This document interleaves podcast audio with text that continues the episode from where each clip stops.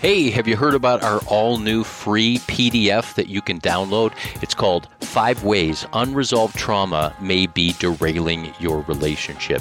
And if you're a couple that has done the date nights and attended the relationship retreats and learned the communication skills, read the latest books on marriage, but you still find yourself stuck in a loop of pain and frustration, then this PDF is for you.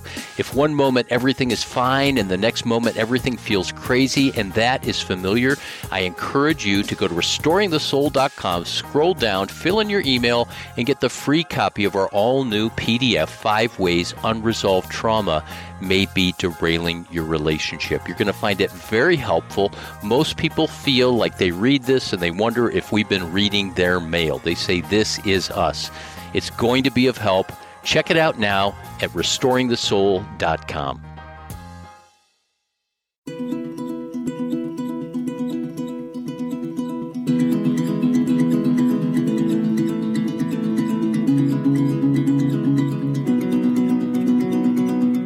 Hello and welcome to Restoring the Soul, a podcast dedicated to helping you close the gap between what you believe and what you actually experience.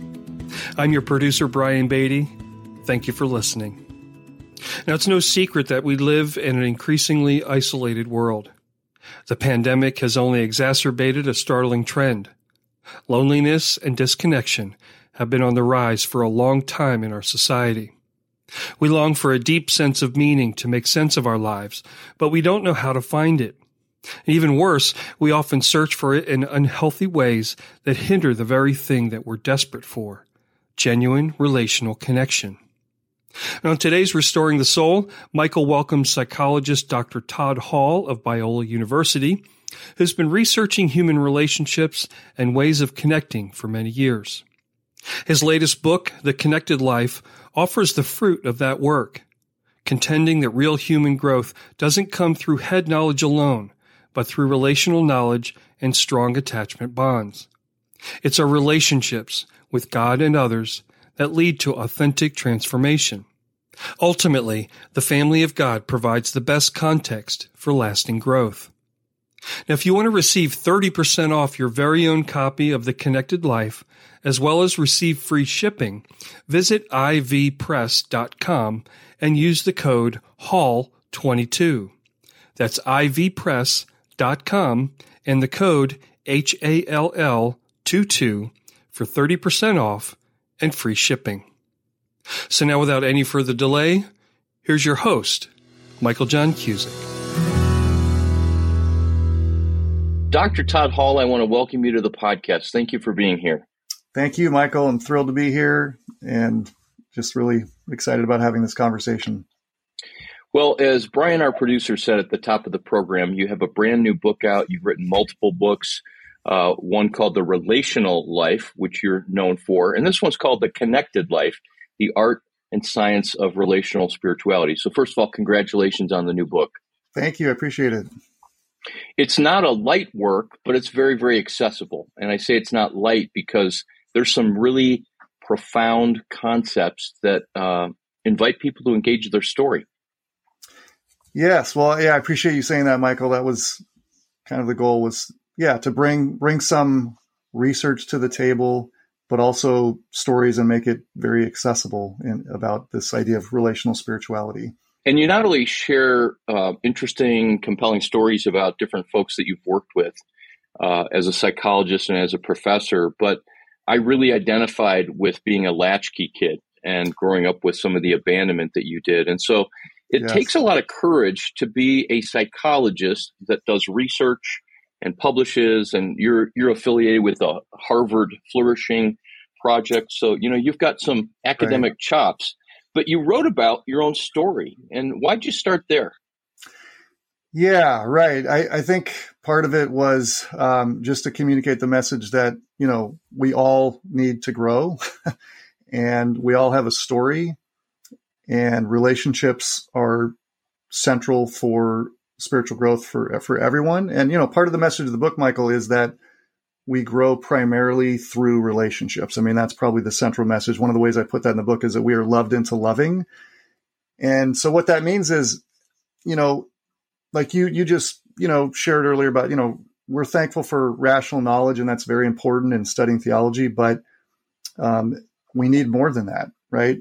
So on one on one level, it doesn't. Uh, I can know a lot of things about God, and I can have a lot of knowledge of psychology and theology and all these things, and I can still be struggling and, and immature and not growing. Uh, so, so yeah, my hope was telling my story would communicate that in a way that we all need to grow, and um, that it would help connect with readers. And you tell the story in that first chapter of uh, growing up with with some attachment wounds and abandonment wounds, and your mom left. And then right. you talked about in your spiritual life how it really turned to striving. And I want to read this sentence. You said in the first chapter, I realized later that the pain and disconnection I felt in my relationship with God was linked to these formative childhood experiences. And then, you know, through college, you tried to overcome those. But I think people would see the, the, the big title of your book, The Connected Life, and say, well, of course, you know, spirituality, whatever that is, and we don't define that well most of the time, and our right. Christian faith is about connections. But they don't understand that those earliest connections are actually part of what leads to uh, true, freeing, joyful connection in our faith, or this constant sense of not measuring up or feeling like God is against us.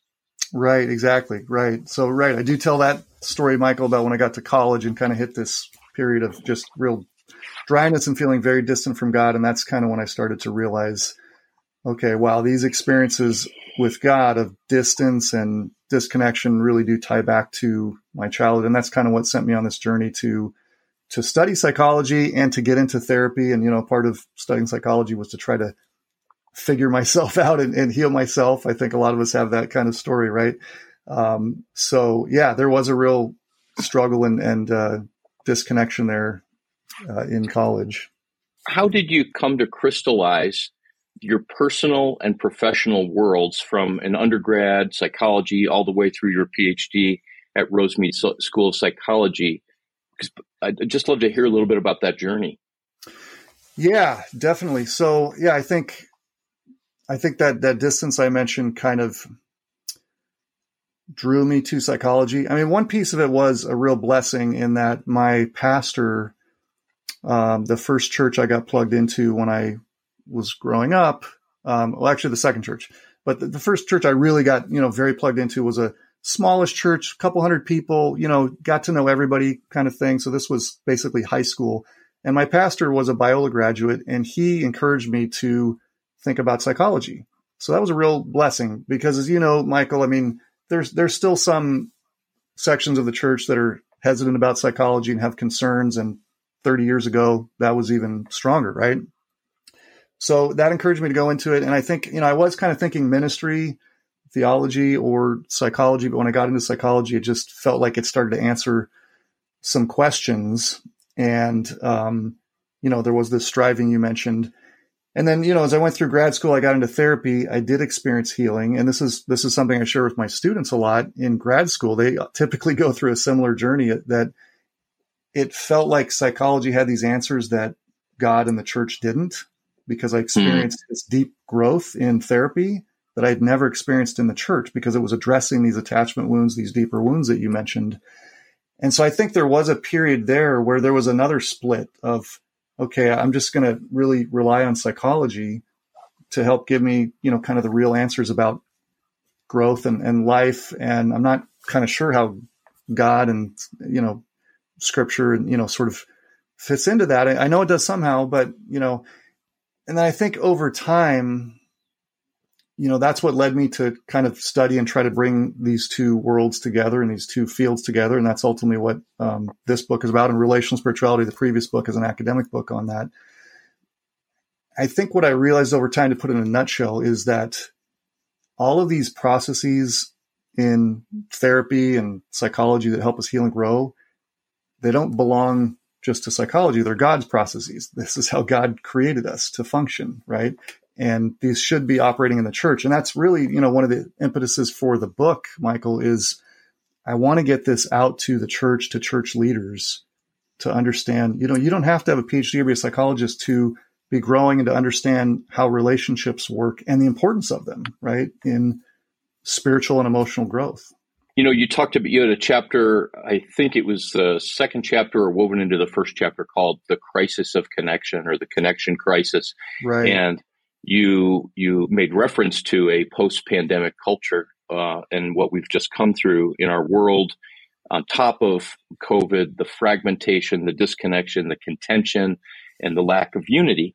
And again, people would kind of go, "Well, duh, everybody knows that," but then you spell it out in in really significant ways. And I'm curious if while writing the book, you have seen a trend start to emerge, especially with with uh, younger folks in Generation Z and millennials, where I see on social media people that are not therapists, they're talking about attachment and they're talking about interpersonal neurobiology and and uh, people are talking about internal family systems therapy and things like that. And there's been this kind of explosion of knowledge that has trickled down from obscure neuroscience to folks like you that are doing research and collecting the research and then crystallizing it to conferences. And you know mentioned before the interview that Curt Thompson uh, wrote the foreword and the two of you do a lot of the same kind of thinking. And so it's trickling down and I'm not so sure that it's getting to the church leaders but it's getting to the people in the pews so to speak. Right have you seen that I have, yeah, yeah. I think it's a great observation, Michael. I think definitely, and I think part of that is that you know we've seen mental health problems and issues just grow, right, and and especially with the pandemic, but even before that, they were, you know, over the last, you know, bigger picture, 40, 50 years. That's kind of what I talk about in the, you know, as the connection crisis. We've really seen an increase in mental health, anxiety, depression, you know, all these things, and then probably late 2000s when the iPhone becomes ubiquitous. You know, there's some research that suggests that anxiety and depression really start spiking, you know, particularly for young people. Um, and that was not the case 50 years ago, you know, when we look at that data. So it does seem like there's been a, a just an explosion of mental health issues, and the COVID just really kind of was the icing on the cake, so to speak, um, in a negative sense. With that, so I, I think the benefit coming out of that. I mean, it's it's a very you know it's a horrible thing. It's very difficult, obviously, but I think it's opened the door for a conversation that we weren't having a couple of years ago. You know, in hopefully in the church, I think that is growing, um, and in corporate America, you know, I do some work in that area as well, and corporations are talking about well-being and mental health. I mean, it is the and burnout. I mean, those are the number one issues in corporate America right now for employees and and the church. There's a lot more discussion about we've got to address mental health issues in a new and different way you know, for our people. Yeah, because they're taking a toll. If you have from the CEO on down people whose relationships are falling apart, that's going to affect not just productivity, but everything about corporate culture and right. people people then being fed up or desperate and leaving their jobs and it all it all fits together. It really right. comes back to one person's soul having well-being affects everything else, doesn't it? Right, definitely. Definitely. I think um, apart from the chapters about transformation and how to cultivate growth, my favorite chapter was the misguided spirituality. Mm-hmm. And as a psychotherapist myself, whenever somebody comes with a presenting problem or issue, there's always a misguided spirituality underneath that because it's all connected. So, right. talk about the types of misguided spirituality. Right. Yeah. So I tell a little, little, bit about my story with those, the, the striving you mentioned earlier. Um, yeah. So there's, you know, there's maybe more, but I talk about sort of the, um, the Nike approach of, you know, just do it or, you know, willpower, um, knowing more intellectual, you know, spirituality. That's probably one that I camped out on quite a bit. Um, and then, and then kind of a spiritual high. So even though I kind of camped out on the, uh, the intellectual spirituality, I definitely used all of those at different points in my young adult life, but the intellectual one, like I said, was really prominent. And So there was there were points where, you know, as I look back, Michael, the I mean, I wasn't consciously aware of these strivings, you know, back then. It took some growth and maturity later to look back and say, okay, that's what was going on in my heart. But it, there really was a period where it just where I was sort of saying, if I can just learn everything there is to know about the Bible, then all this pain will go away and everything yeah. will sort itself out, right? And you know that didn't happen, as I as I mentioned in the book. Um, and then the spiritual high with camps, you know, trying to just strive after that, and um, yeah, and then just just you know willpower, trying harder. You know, that's a big uh, one we we use a lot. And and I try to point out that these methods are are important. They're just not the whole picture, right? It's just they they can be disconnected from relationships, and and that's the way they can be misguided. It really has to do with our motives underneath. And my motivation underneath at that point, as a young adult, you know, that I mentioned in the book was, you know, was to push the pain away and, you know, somehow cope with that pain. It really wasn't to grow closer to God. Right. Or it was the best that you knew how at that time to grow closer to God, but it was really right. a, a futile attempt at connection where you put all of your energy and focus, but it couldn't give you what it was that you wanted because it never addressed the underlying issue. Exactly. Right. Right. It was yeah. a strategy, coping strategy that we learn in early attachment relationships, right? That always right. has a cost. Right. You know, you said earlier, Todd, that in in the process in college, you discovered that psychology was bringing answers that at the time Christianity didn't seem to be, and and I can sure relate to that. It also feels like psychology and sometimes other sciences or soft sciences, they're not just providing answers, but they're actually asking questions that Christians don't often ask. And that's what I mm-hmm. appreciate about your book is you bring together the questions and put to words the questions that people are asking intuitively, like, what do I do with this emptiness inside of me? What do I do with my exhaustion? Because I'm tired of just trying to be the super Christian and to find that relationship with God that I've always longed for. And then real answers that are a combination of art or science, the art of spirituality, mm-hmm. uh, and then the Bible and theological truths as well. Right, right. Yeah, right. The the Bible and theology sort of lays the groundwork and the parameters, if you will, for how we should grow. And then psychology really helps to flesh that out quite a bit. But I think they really are ultimately consistent um, and helps us to understand this idea that we yeah we grow through relationships we've got to get ourselves in relationships in community and one of the ways i describe it you know in the book michael is that we're loved into loving that's ultimately how we are transformed I, I no pun intended, but I love that phrase. It's just so it's so it resonates deeply with me and I think with people. But um, it's so simple, and at the end of the day, this is very complex, but it's really simple to get to the heart of it that we're loved into loving. So, yeah. if we can kind of hit pause, I'd like you to define three terms. The subtitle is uh, the art and science of relational spirituality. So, first of all, can you define spirituality? and then talk about the science that's in your book, and then talk about the art. Yeah. So, I mean, the way I define or think about relational spirituality, particularly, is is very simply growing in love for God and others. That that is the ultimate goal of sanctification. And again, it is quite simple in a way. It's difficult to do, right?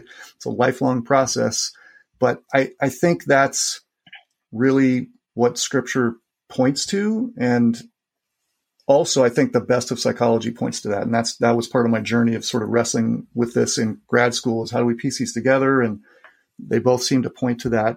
So, um, the, and then you asked the art and science. Um, so yeah, so the the science part. Just describe a little bit about like the influences of interpersonal neurobiology, some of your own research, because sure. you've done a lot with positive psychology and flourishing and then right. also kind of how this how the art of it plays out yeah and attachment yeah so so i think you know some of the most interesting aspects of the science uh, from you mentioned you know interpersonal biology and and i go into much more depth by the way in the relational spirituality book on this probably one of the big ideas that comes from you know so neuroscience there's a whole area of affective neuroscience looking at how does the brain process emotion?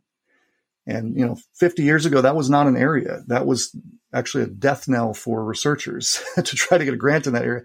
So, you know, what we've learned through that is that there's this form of implicit or gut level memory that records our experiences and relationships. That becomes kind of a code, if you will, for how relationships work. And so in attachment theory, we call this internal working models. And that, so we have, you know, our early relationships with attachment figures. Those experiences get recorded in this gut level kind of memory that's outside of conscious awareness. And then it becomes like a template, or I, I call it an attachment filter because you know, we see through a filter. We don't see the filter usually, right? So it influences at a gut level what we expect of close relationships. So if there's been abuse or trauma, for example, with authority figures, and we see this with clients all the time, right? They come in to see us, we're an authority figure. Those same expectations are operating at a subconscious level. You're an authority figure. You're not going to genuinely care about me. You're going to leave at some point, right? And so under, so I think that's a big thing that the science really helps us understand this idea of implicit memory. Um, I talk about sometimes as the, the implicit self, you know, that sort of drives how we experience and how we relate.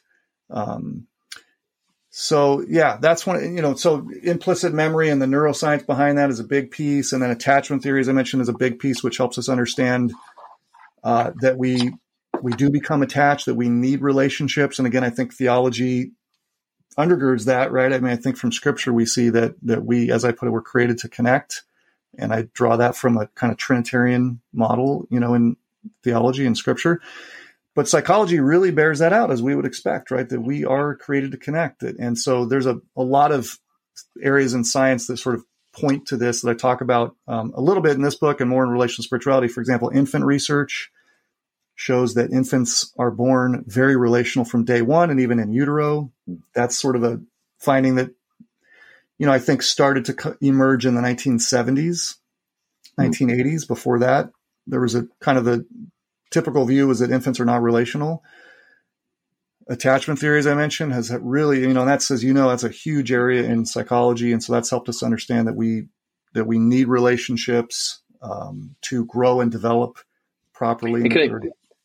I wanted I want to just thank you and interject that yeah. you wrote about John John Bowlby as the the father of attachment theory, and a lot of people who have read about this know that. But what I didn't know, and I love biographies, was that Bowlby's theory emerged, as you explained it, out of his own attachment wound, where he right. was in an upper class uh, British British home who typically had a nanny, wet nurse, and then at four years old, the nanny left and then right. it was a, a kind of nanny friend as as opposed to the actual nanny and so with your story and certainly my story too that the interest and your vocation came out of this kind of wound and it's fascinating to me how many times that happens with different theorists and authors definitely yeah me too i think it's so helpful and important to understand yeah where a theorist comes from and what their story is because it usually does kind of drive what they what they get into and and what's meaningful and important to them. And that definitely was the case with with Bowlby, and that actually kind of supports the whole theory this is about, right? That these these deep relational experiences we have that form our implicit self, it drives how we relate, it drives what's important and meaningful to us. And yeah, Bowlby had this, you know, really abandonment of a mother, his primary maternal, you know, mother figure abandoned him. And so he really set out to prove, you know, scientifically that these that this relationship mattered.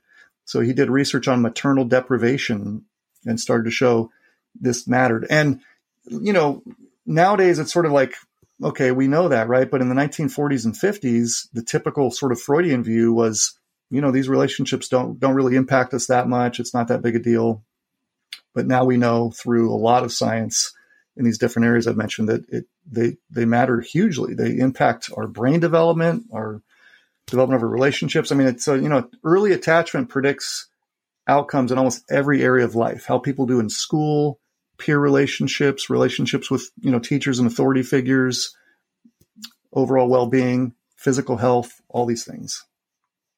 Yeah, it's really amazing uh, that it's the it's the genesis of so much that develops in our body. It's also fascinating with Bowlby as you as you talked about how people have a filter and we see everything through that filter, that that can be a positive filter as well.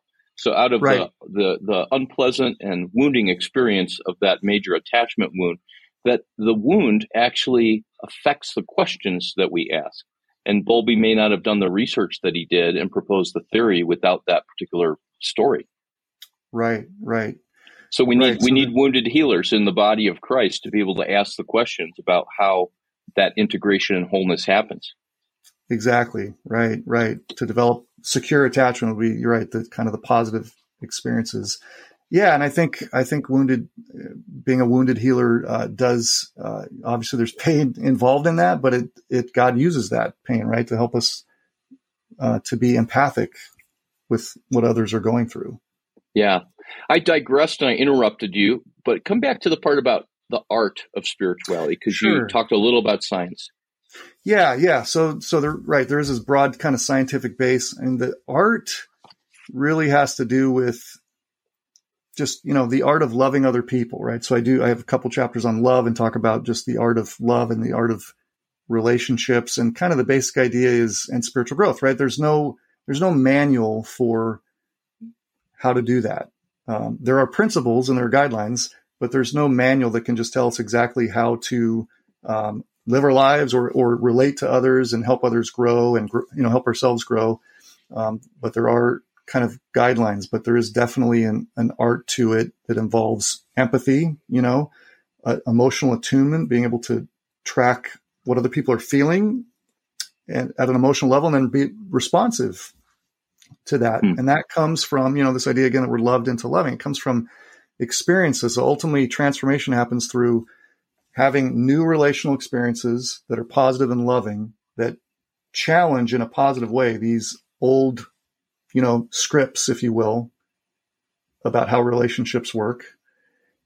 And that's what begins to shift this deep internal implicit self and, and develop, uh, you know, secure attachment. And yeah, there's an art to, to doing that and to knowing what somebody needs at a particular time.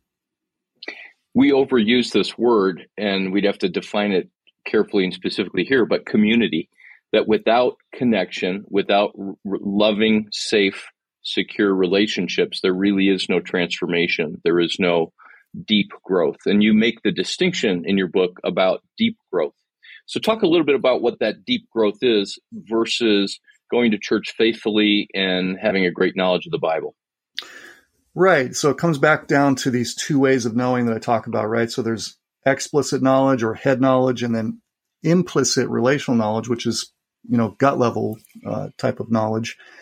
And yeah, deep growth involves changing this implicit knowledge or heart level knowledge, whatever you want to call it, right? There's a lot of terms for it. I'm not the first one to talk about it for sure, but deep growth involves changing that, changing these internal working models, these, you know, implicit scripts, if you will, or, or gut level expectations, right? About how relationships work, um, and how they're going to play out based on past experiences. So those new experiences kind of help to shift those as opposed to, you know, a more superficial growth. We can, you know, we can learn things about God by going to church. And again, that's important, but it has to, it has to translate and sink into our heart and into this implicit knowledge. So it's yeah. kind of a starting point. Sometimes I'll use the language of some of the mystics like uh, Teresa of Avila, where they make a distinction between believing and knowing. And mm-hmm. it might be thought of as left brain and right brain, but somebody will say to me, well, you know, how did you come to that conclusion about God or about your faith? And I'll say, I, I just did. I just know. You know, I didn't mm-hmm. I didn't seek it out. I didn't say one day this is what I believe, but it's just something deeply internal that somebody might say, I disagree, but then I don't feel a compulsion to have to get into an argument because I didn't I didn't arrive at it on my own and I can't unarrive at it on my own. Is that what you mm-hmm. mean by implicit explicit? Right, exactly. Right. It's a it's a deep knowing, this implicit knowing at, at a gut level in your heart that's not yeah, it's not just kind of knowing conceptually something. And right. one of the things I talk about in the book is the you know, these two ways of knowing have to work together and so I call it the knowledge spiral and there's sort of a top down and a bottom up integration. And so one of those is feeling an idea. And that's this, you know, conceptual knowledge sort of sinking down to our heart. So yeah, we, we go to church, we hear sermons, we get a lot of great teaching, and that's important because we have to understand how God wants us to live, right? What his standards are, um, what what we should be striving for but it has to sink down into our hearts. And so we have to feel those ideas. That happens through relationships, through those experiences and stories. Yeah. So because you're a psychologist, and we'll we'll make the caveat here that nobody's doing professional therapy here. I have had literally in the last three months, fifteen to twenty conversations with friends, family, and clients who have said, and I'm sure you hear this all the time, I believe in God. I've been faithful uh, to Him. I seek Him. I read my Bible. Um, or maybe not. Maybe it's somebody who's in the process of deconstruction, as we say. But mm-hmm. I, I have felt my entire life like God is out there and that He is separate from me and that I, I never have felt Him or experienced Him. And so if somebody was sitting having coffee with you or sitting in your uh, your academic office or if you were counseling them, what are the categories with which you would respond to them?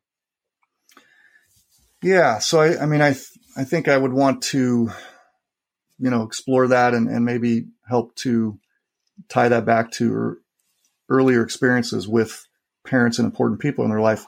You know, much like my story that we referred to earlier, right? That that there's chances are there's a connection, you know, with earlier experiences, um, or, or, you yeah. know, could even be more recent experiences of abandonment or trauma or something like that that has led to it being very difficult to experience God, especially in a loving way, and experiencing God as more distant or out there, like you said. So, you know, I mean, I think like any good relationship or therapy, I want to be empathic and normalize that. There's good, there's always good reasons for why people feel what they do. And I tell my students all the time, that's you know, 80 to 90% of what I do in therapy is normalizing experiences and, and empathy, right. but, you know, trying to do that in a hopefully relatively accurate way. Yeah. That it's not pathological that they experience God on the outside, but there's a reason for it, and that that reason gives a sense of understanding. There's not something fundamentally wrong with me. Right.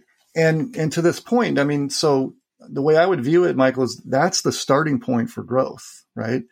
So some spiritual leaders, you know, and maybe therapists, I don't know, but you know, might come in and, and think like, okay, this is this is a problem, and we need to kind of just bypass this and sort of talk the person out of it and convince them like, right. no, that's not really accurate. God actually is near. We know that from Scripture, right? And again, that's the difference between the two ways of knowing. Yes, we do know God is near in a certain sense, right? But experience is a it's a different code. It's a different language, right. if you will, emotions, and it has to be honored. And if that's what we need to change for true deep growth, then we have to start with that and create space right. for that. So that's really what, you know, what I'm trying to do a lot in therapy is, and it really is amazing to me how much, you know, so little can go so far of just creating emotional space. And I use that language a lot with clients that it's okay. It's normal. There are reasons you feel that. Let's just pause and slow down and create space for that. That yeah. opens up the door to understanding and transformation.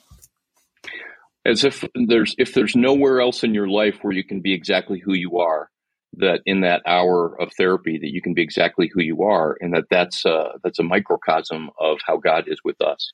I think we'd be on the same page with this, and that's not the point, but just to articulate this for listeners, because the feedback for our podcast has been that there's a lot of people who listen who have deconstructed or are in the process of deconstructing or they've they've they've used that language. And I went through that, although I didn't call it deconstructing. Um, I called it a very painful growth spurt. But mm. leaders are talking about how, as you said, we need to we need to help people do more apologetics and get the answers and that kind of thing. And I see it as just a crisis of attachment and a crisis of mm-hmm. connection. And that your book and the books that have a similar emphasis, there's a book that came out recently called Attached to God uh, by uh, Crispin Mayfield. And that, that book looks at all the underpinnings and Curt Thompson's writings. That as we mm-hmm. understand these things, we're giving not just permission for experience versus left brain or explicit knowledge, but we're giving a framework. And I'm just seeing people go, "Oh my gosh, this is this is reading my mail, so to speak." Right. And then it's and then it's leading people to therapy or communal groups or something like that where they can have that experience of being known in such a profound way.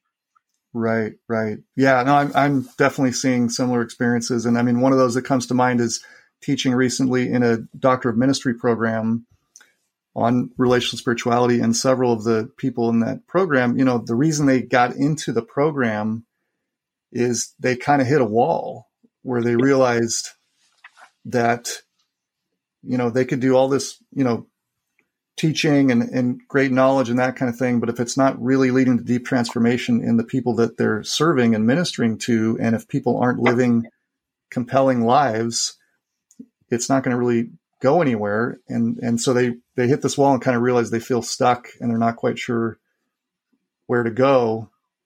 And then the lights start to come on about like, okay, attachment and these you know early experiences do impact how I experience God and of course the people I'm working with. Um, I don't know if you're familiar with the book Try Softer by Aundi Kolber. She's a friend of ours here at Restoring Soul, lives in Colorado. And we recently had a conversation and she said, all theology is attachment. And hmm. I know there's probably a lot of PhDs in Old Testament or theology or biblical studies that would shake their head and say, What do you mean by that? But if you yeah. go back to what you said about the Trinity, I think that's a pretty good uh, one liner that all theology is attachment, if in fact yeah. God is relational. Right, right. Yeah. And I do, I really do, yeah, try to kind of develop that theme in, in relational spirituality and just sort of assume it in the connected life that, yeah, that a Trinitarian, that God is intrinsically relational. And I think that is what helps us understand what it means to be created in the image of God. You know, I think there's multiple facets to that, but I think the central one is that we are relational beings, you know, and so the way I put it in this book is just, you know, we're created to connect. And we see that in so many ways in science now and attachment theory. And I mean, one of the things I talk about in the book that's so striking that Bowlby, you know, as part of Bowlby's work is, you know, these orphans and kids who were put in foundling homes back in the 1940s and 50s. And they didn't allow attachment figures' parents to sort of have much contact because, you know, one, there was fear of germs, you know, and two, there was the just the kids would get upset when the kid when the parents would come visit and then they would leave, the kids would get upset, and that was kind of a pain to deal with. So they thought, let's just not let the parents visit very often, right? And so there's research that shows 10 to 20% of these kids actually died in these mm. family homes, even though they, mm. they were, you know, they had plenty of food and shelter. So it just shows, you know, at a very deep level, we need relationships to grow and thrive. You wrote a chapter called We Know More Than We Can Say, and I so appreciated that because you had in your references Malcolm Gladwell's Blink, which is one of my favorite books. Yes. That idea of, of of knowing without knowing. And you you write this sentence, and I would love you for you to unpack it. It says, that there's often an idea that our relationship with God is of a qualitatively different type than our human relationships. And so we say, "Oh God, thou thou art almighty," and that kind of thing, and we put on a different voice, we use different language. But when Jesus taught us to pray, Abba, our Father, our Daddy, it was uh, an invitation to something more intimate. So, talk about how you think about and work with people about how yes, God is categorically different because he's mm-hmm. holy, but that there's there's something about it's meant to be that same way, like a loving parent with a secure child. Right, right, right. I think at at one level we do see in Scripture, like you pointed out, Michael, that that God intends for this. You know, God wants a close, intimate relationship, and that's what He's been working toward ever since the fall to make that possible and to and to foster that. Um, so I think, yeah, that's, uh, you know, he, he really does want that. And then the other point with that sentence, I think, is that in the church, oftentimes we have this idea, like I said, and it's, it's probably not always a conscious, you know, idea or thought or something that's, you know, taught explicitly from the pulpit, but this idea that there's sort of a psychological part of us dealing with human relationships, and then there's a spiritual part that deals with God. And so all of our humanness and messiness we can kind of set that aside when it comes to God for some reason because he is categorically different. But on our side, we bring all of our humanness to our relationship with God. And there's not two separate parts of us there, right? There's a, a unity of our personality. And that's why, you know, there's research in attachment theory to suggest that we tend to experience God in ways that are similar to our human attachment figures because it's using the same human equipment, you know, when we relate to God, our, our, emotions, our experiences, our implicit memory, all these things. Um, and this is all, Todd, such a compassionate understanding and view, because if we think about, you know, something as specific as that we bring all of the same neural networks to God that we do to our relationship where there's a person that irritates us, uh, or if we if we're uh, locked up in knots in our chest or our shoulders because of how we carry stress in our body, and we've never learned how to to to rest physically, emotionally, spiritually, we're going to bring that to God. And if we understand that it's physiological, that it's scientific, that it's medical, we it, for for me and those that I know, it's opened up the sense of oh, that's why, and it helps me to be compassionate to myself, and it helps me to understand that God is not looking down on me, going, "Why haven't you gotten your act together?" Right, exactly. Yeah, that's I mean that's something I I talk about with my students all the time as well, you know, as well as clients that yeah, part of the point of understanding some of the neuroscience and things like that behind it uh, and implicit memory for example is is to develop compassion, right? To understand that we and and the and this is part of the importance of self-awareness, right? To understand that I operate the same way as everyone else, you know, and my clients. I there are parts of me that I'm not aware of that operate outside of the con- of consciousness that come from these early relationships, and that's also true for my you know everyone else and my students and clients. And so, when challenges come up and difficulties come up, that helps me to have compassion, like you said, to understand that these things take time to change. They take new experiences. A lot of the times, it's not intentional, you know, and it's just it's the way we are wired. Seems like one of the less talked about uh, aspects of the incarnation is that when when God put on flesh, that it's meant to help us accept our humanity and to embrace that, as opposed to I need to become less human uh, in this spiritual growth. And back to this idea that we we don't relate to God differently than we relate to others. Mm-hmm. And so, if we're not relating to God out of our actual humanity, then we can't really grow. Right, right, right. I think spiritual growth involves exactly becoming more human, fully human. You know, I mean, Jesus is the example, right, of the full human, the perfect human. And so he's the model. But so I think we want to become more fully human and, and more our unique selves that he created us as well, the healthiest version uh, of ourselves. So let's end on this, Todd. And, and I'm so grateful for your time as well as just all the work that you've done to to put out this material. Someone's listening to this podcast and they go, "Wow, I'm going to Amazon on my app. I'm ordering the book. It comes in two days." But in the 48 hours between listening to the podcast and getting the book, or maybe maybe it's 12 hours, who knows, depending on where you live.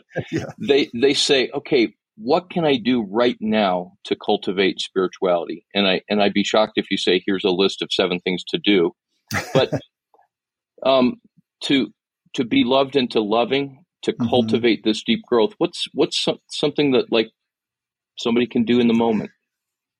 Yeah, so I think one thing would be to think about what is the next step you can do to cultivate a healthy, safe relationship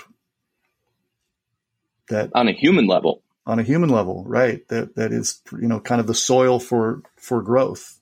And there's always steps that we can take. We can't again you know like i said earlier there's no formula. We can't magically make it happen but there's always things we can do. So you know maybe that's reaching out to that friend it might be opening up a little bit more than you're comfortable with a particular person um, there's usually a next step that we can take to cultivate a relationship um, that you know that is mutually safe where people can grow. And so we obviously we need to be safe people as well. And so we want to do our right. part on that end as well. And maybe so maybe that's it. Maybe it's oh wow somebody reached out to me and I didn't really respond well, a friend or didn't get back to them. So maybe that's my next step is I need to reach out and respond to that person and yeah know, develop that relationship. I, I love how you responded, and it actually caught me a little off guard because in my mind I was thinking, you know, sitting in their car with the windows rolled up and they're they're at a stoplight and they do centering prayer for 10 seconds or something like that, you know. But but there again, that's this false dichotomy about I have to do something toward or for God or that is explicitly spiritual mm-hmm. as opposed to I'm going to call a friend as opposed to being isolated and that that's right. that's a risk, that's growth, that's vulnerability and that growth actually is spiritual and then somehow uh, begins to cultivate something that would then transfer over to God. Right, right.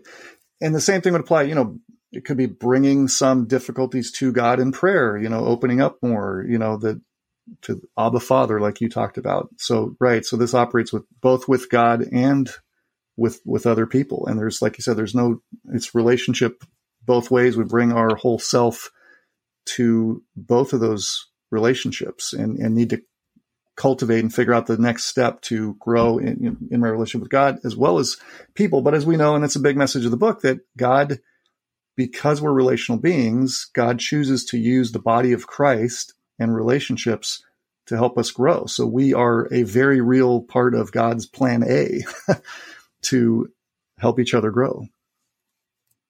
I love that.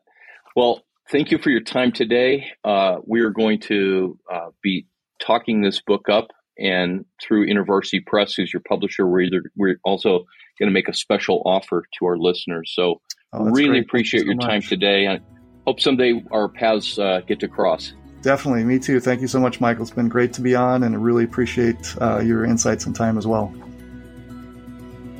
So, thank you for listening to another episode of Restoring the Soul. We want you to know that Restoring the Soul is so much more than a podcast. What we're all about is helping couples and individuals get unstuck. You know how some people go to counseling or marriage therapy for months or even years and never really get anywhere? Our intensive programs help clients get unstuck in as little as two weeks. To learn more, visit restoringthesoul.com. That's restoringthesoul.com.